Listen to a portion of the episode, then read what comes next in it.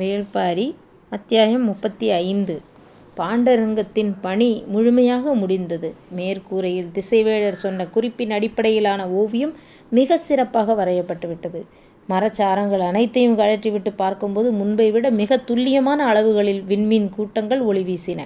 வெள்ளியின் இருப்பிடம் மட்டுமல்ல வரையப்பட்ட வானத்தின் கோள்கள் அனைத்தையும் இருப்பிடங்களும் பொருத்தமாகவே இருந்தது. அந்துவன் பாண்டுரங்கத்தின் எல்லா திசைகளிலும் நின்று மேற்கூரையை பார்த்து கொண்டே இருந்தான். நாம் கவனமாக வேலை செய்யும்போதுதான் வேலை சிறப்பாக அமையும். ஆனால் நம்மையும் மீறி அதிசிறந்த இடத்தை அடைவது எப்போதாவதுதான் நிகழும். அதுதான் இப்போது நிகழ்ந்திருக்கிறது. மனமும் கண்களும் சலிப்படையும் வரை பார்த்தான். பின் கழுத்து கொள்ளும் என்று மற்றவர்கள் கூறியபோதும் அவன் அண்ணாந்து பார்த்து மகிழ்வதை நிறுத்தவே இல்லை. ஊன்றுகோலை தூக்கி வீசி ஆசான் ஏற்படுத்திய அவமானத்தை துடைக்க மனம் மேலெழுந்து கொண்டிருந்தது. ஆசானை அழைத்து வாருங்கள் என்றான். பணியாளர்கள் விரைந்தனர். தான் செல்லாமல் பணியாள்களை அனுப்பியதிலிருந்தே ஒரு செய்தியை அவன் சொல்ல முயன்றான். அறிவுச் செருக்கின் செயல்பாடு இதுவென ஆசானுக்கு தெரியும். மாணவர்களிடம் அவர் எதிர்பார்ப்பதும் இதைத்தான். ஆனால் அவர் எதிர்பார்ப்புக்கு மாறாக நடந்துவிட்டால் விளைவு அப்படியே தலைகீழாக மாறிவிடும். அதன் பிறகு வாழ்வில் மறக்க முடியாத நாளாக அது மாறும். இதை மாணவர்கள் நன்கு அறிவர். எனவே அறிவுச் செருக்கை வெளிக்காட்டி அவரை மகிழ்விக்கும் ஆபத்தைச் செய்ய யாரும் துணிய மாட்டார்கள் ஆனால் அந்துவன் துணிந்தான். மேற்கூரையில் பரந்து விரிந்து கிடந்த வான்வெளி அவனைத் துணிந்து நில் என்று சொல்லியது. காலம் கைகூடும் கனவு இது. அவனது மனம் துணிந்தது. இந்தக் காலம் முழுவதும் தன்னோடு இருந்த தேவாங்குகளுக்கு நன்றி சொல்லும் வகையில் அந்தக் கூண்டுக்கருகில் வந்து அவற்றுக்குப் பிடித்த பல்லி முட்டையை உள்ளே உருட்டினான். வழக்கம்போல் சிறிது நேர தயக்கத்துக்குப் பிறகு அது இரண்டும் வந்து முட்டையை தூக்கி வ நோக்கி வந்தன. ஒன்று அதை எடுத்துக்கொண்டு ஒரு ஓரத்தில் போய் உட்கார்ந்தது. இன்னொன்று அதை பாவமாக பார்த்தது. அடுத்த முட்டையை உருட்டிவிட்டான். இன்னொன்று அதை எடுத்துச் சென்றது. அதை அதன் மகிழ்ச்சியை கவனித்தான். சற்றே மாறுபட்ட ஒன்று அவன் கண்களில் பட்டது. அதை பெரிதாக எடுத்துக்கொள்ளாமல் அடுத்தடுத்த முட்டைகளை உருட்டிவிட்டான். அவை இரண்டும் எடுத்து தின்றன. முன்னர் அவன் கண்ணில் பட்ட அதே செயலை மீண்டும் பட்டது. இது தற்செயலாக இருக்கும் என நினைத்தான். அடுத்து பல்லி முட்டைகளை உருட்டிவிட்டான். மீண்டும் அதுவே நடந்தது. அவன் சற்றே அதிர்ச்சியடைந்தான். அப்படி இருக்காது என்று நினைத்தவன் பல்லி முட்டைகளை உருட்டுவதை நிறுத்திவிட்டு சிறு கம்பு ஒன்றைக் கையில் எடுத்தான். அவ்வளவு நேரம் முட்டையைத் திண்டு அவற்றைக் குச்சி கொண்டு விரட்டினான். அவை அஞ்சி உள்ளொடுங்கின. அப்பொழுதும் அவற்றின் செயல் ஒன்று போலவே இருந்தது. மீண்டும் அவன் குச்சியை ஓங்கினான். உள்ளே போய் ஒண்டியவை வேறு இடம் நகராமல் அங்கேயே பதுங்கியது. அவன் குச்சியால் சற்றே அடித்து அவற்றைக் கலைத்தான். அவை கத்தியபடி அந்த இடம் விட்டு நகர்ந்து கூண்டின் மற்றொரு பக்கம் வந்தனர். அவன் கண்கள் நம்ப முடியாத ஒரு வியப்பைக் கண்டு கொண்டிருந்தது. நான் காண்பது உண்மைதானா? என்று அவன் தன்னைத்தானே மீண்டும் மீண்டும் கேட்டபடி சோதனையை நடத்திக் கொண்டிருந்தான். பார்த்துக் கொண்டிருந்த பணியாளர்களுக்கு என்ன நடக்கிறதென்பதே புரியவில்லை. மகிழ்ச்சியாக இருந்த இவர் திடீரென அந்த விலங்கை ஏன் இந்தப் பாடுபடுத்துகிறார் என்பது புரியாமல் திகைத்தனர். ஆசானை அழைக்கச் சென்ற பணியாளன் மூன்று நாழிகைக்குப் பிறகு வருவார் என்ற செய்தியோடு திரும்பியிருந்தான். அந்துவனோ தேவாங்கின் மீது சோதனையை கைவிடுவதாக இல்லை. அடித்தும் அச்சமூட்டியும் அவற்றை ஓடவிட்டுக் கொண்டே இருந்தான். ஒரு நிலையில் பாண்டுரங்கத்தில் வெளிக்கதவையும் மேல்மாடக் கதவைகளையும் மூடச் சொல்லிவிட்டு கூண்டைத் திறக்கச் சொன்னான். பணியாளர்கள் கூண்டைத் திறந்து அவற்றை வெளியே விட்டனர். ஓங்கி அவனது கம்பைப் பார்த்து அஞ்சி அவை அரங்கின் எல்லாத் திசைகளிலும் ஓடியது. அவன் அவற்றை விரட்டியபடி இருந்தான். அவற்றின் செய்கை அவன் எண்ணத்தை உறுதிப்படுத்துவதாகவே இருந்தது. அவை கத்திக்கொண்டே தூண்களைப் பற்றி மேலேற முயற்சித்தன. பிடிநழுவி விழுந்தது. சிறு சிற்பங்களில் மேலேறி மறைய முயன்றன. அவன் விடுவதாக இல்லை. எல்லாத் திசைகளிலும் அவற்றை விரட்டினான். தன் கண் முன்னால் காண்பது உண்மை என்பதை அவன் முழுமையாக நம்பும் வரை அவற்றை விரட்டிக்கொண்டே இருந்தான்.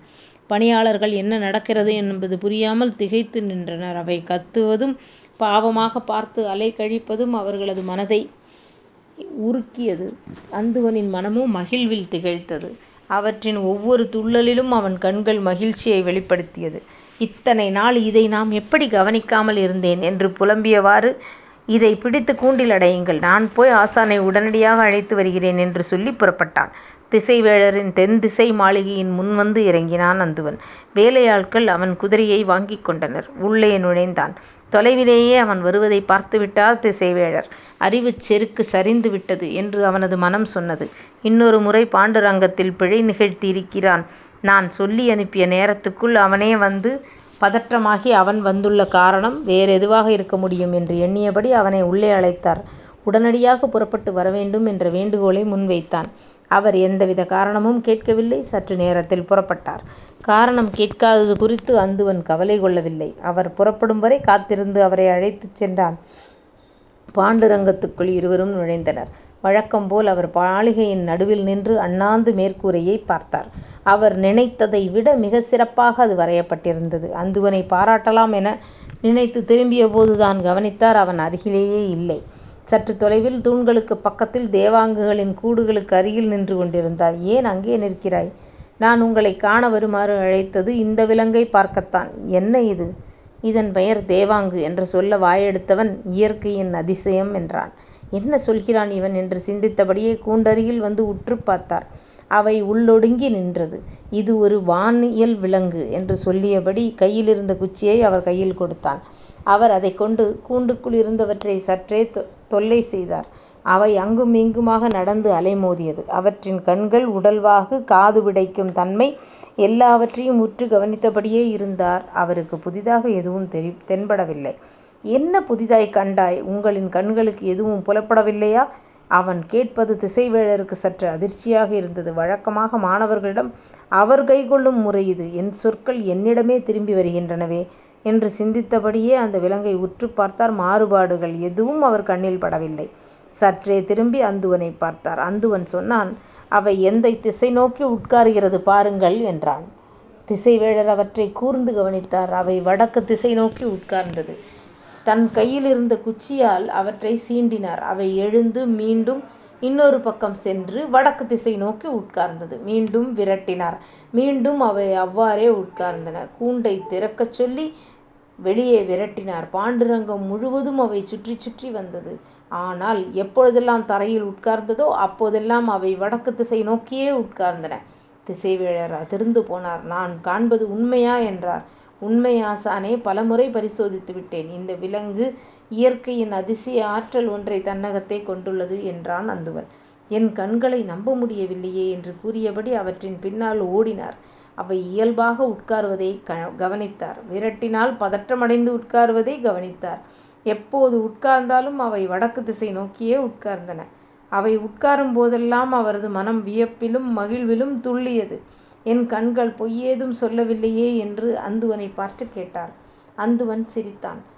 நீ என் தலைமை மாணாக்கன் என்பதை மீண்டும் நினைப்பித்து விட்டாய் என்று சொல்லியபடியே வாரி அணைத்தார் அந்துவனை. அவரது சொல் வரையப்பட்ட வான்மண்டலம் முழுவதும் எதிரொலித்தது. இளமருதனுக்கு என்ன நடக்கிறதென்றே புரியவில்லை. ஆலோசனை மாடத்துக்கு என்னை அழைத்துச் சென்று தேவாங்கை பற்றி இவ்வளவு கேள்விகள் ஏன் கேட்க வேண்டும்? நான் செய்த பிழை என்ன?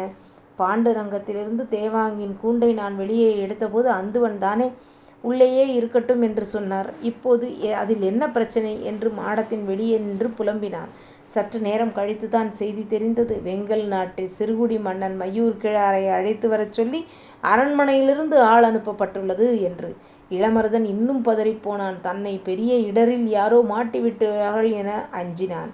தேவாங்கின் முகம் நினைவுக்கு வந்தது. அதனுடைய பயம் தன்னுடன் ஒட்டிக்கொண்டதோ என்று தோன்றியது. ஆலோசனைக் கூடத்துக்குள் பேரரசர் சூழ்கடல் முதுவன், திசைவேழர், இளவரசர், தலைமை அமைச்சர் முசுகுந்தர், அந்துவன் ஆகியோர் மட்டுமே இருந்தனர். மனம் நம்ப மறுக்கின்ற ஒன்றைப் பற்றி மீண்டும் மீண்டும் பேசியும் கண்களால் பார்த்தும் நம்பத் துணிந்தனர்.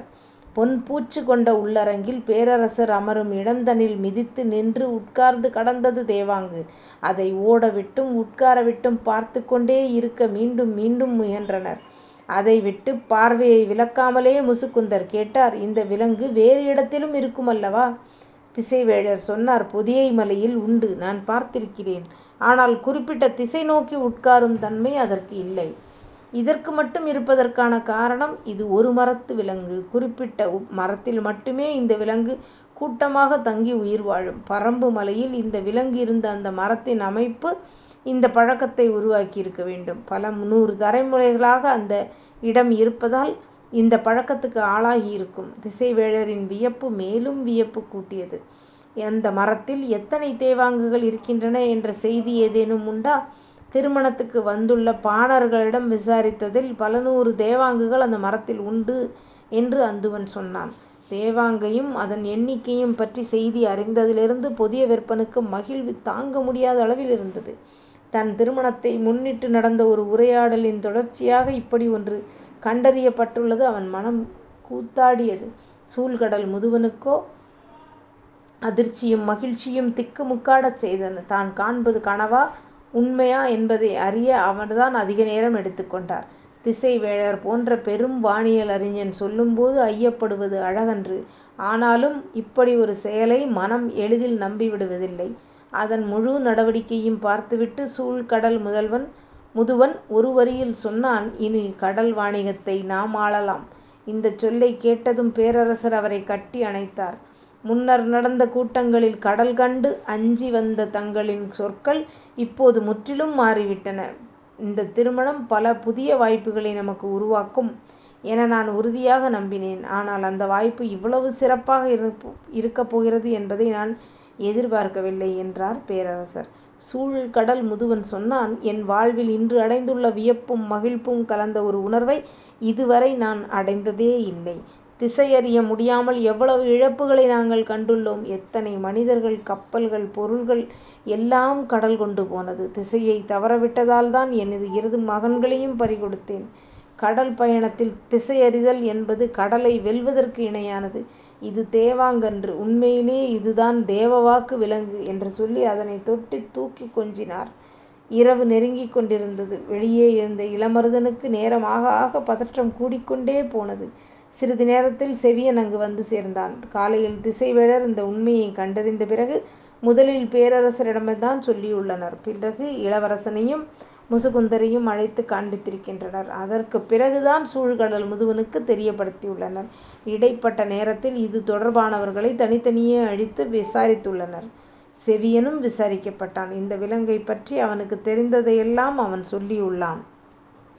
இவையெல்லாம் ஏன் நடக்கின்றன என்பது அவனுக்கும் விளங்கவில்லை. இளமருதனைக் கண்டு என்ன நடந்தது எனக் கேட்டுப் போகலாம் என வந்துள்ளான். இளமருதனோ பதட்டத்தில் நடுங்கிப் போயிருந்தான். நான் அந்துவனிடம் ஒப்படைத்துவிட்டுப் போனதோடு சரி. அதன் பிறகு என்ன நடந்ததென்றே தெரியவில்லை என்றான்.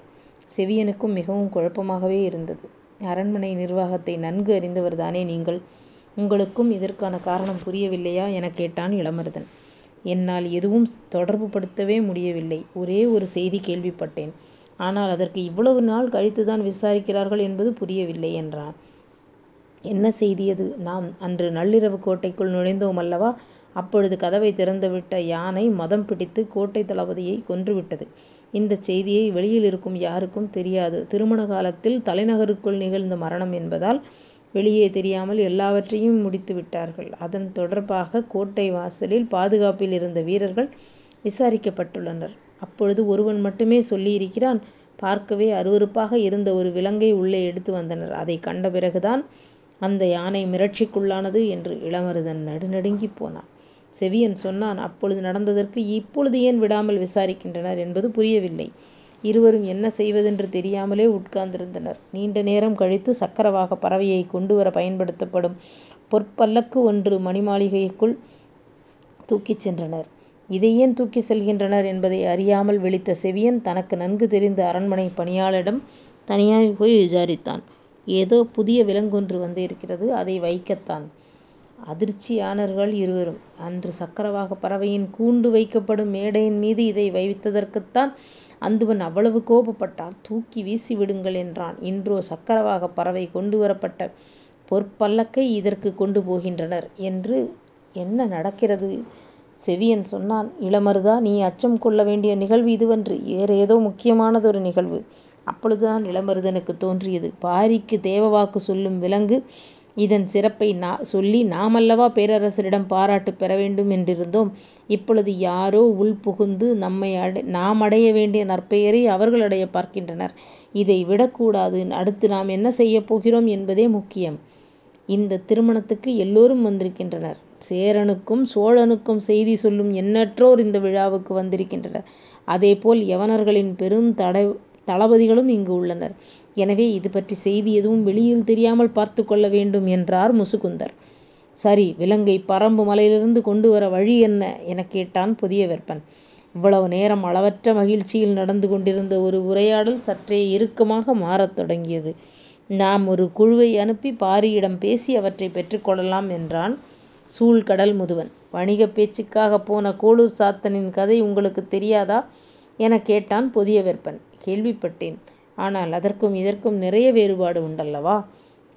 இது வியத்தகு தன்மை கொண்ட விலங்கு. கடல் பயணத்தில் இது அபாரமான ஆற்றலை தரவல்லது. நமது வணிக வணிக வல்லிமையை இது பல மடங்கு உயர்த்தக்கூடியது இதை எடுத்துச் சொல்லி இதற்கு ஈடாக நல்லதொரு பரிமாற்றத்திற்கு பாண்டிய நாடு தயாராக இருக்கிறது என்று சொன்னால் பாரி ஏற்பான் என்றே நினைக்கின்றேன் என்றான் சூழ்கடல் முதுவன். பறம்பு நாட்டின் மீது ஓரளமாக நெருக்கமாக இருந்தவர்கள் குடநாட்டினர்தான். அவர்களின் அமைச்சகன் வணிகம் பேசப் போனதற்கு கைகளை வெட்டி அனுப்பியுள்ளான். பாண்டிய நாட்டுத் தூதர்கள் போனால் உள்ளேயே அனுமதிக்க மாட்டான். அதை மீறி உள்ளே போனால் அவர்கள் திரும்பி வரமாட்டார்கள். அப்படியென்றால் இதற்கு வழி என்ன? என்று கேட்டார் சூழ்கடல் முதுவன். தளபதி கருங்கை வாணனை வரச் சொல்லி உத்தரவிடுங்கள் எனப் பேரரசரை வேண்டினான் பொதியவெற்பன்.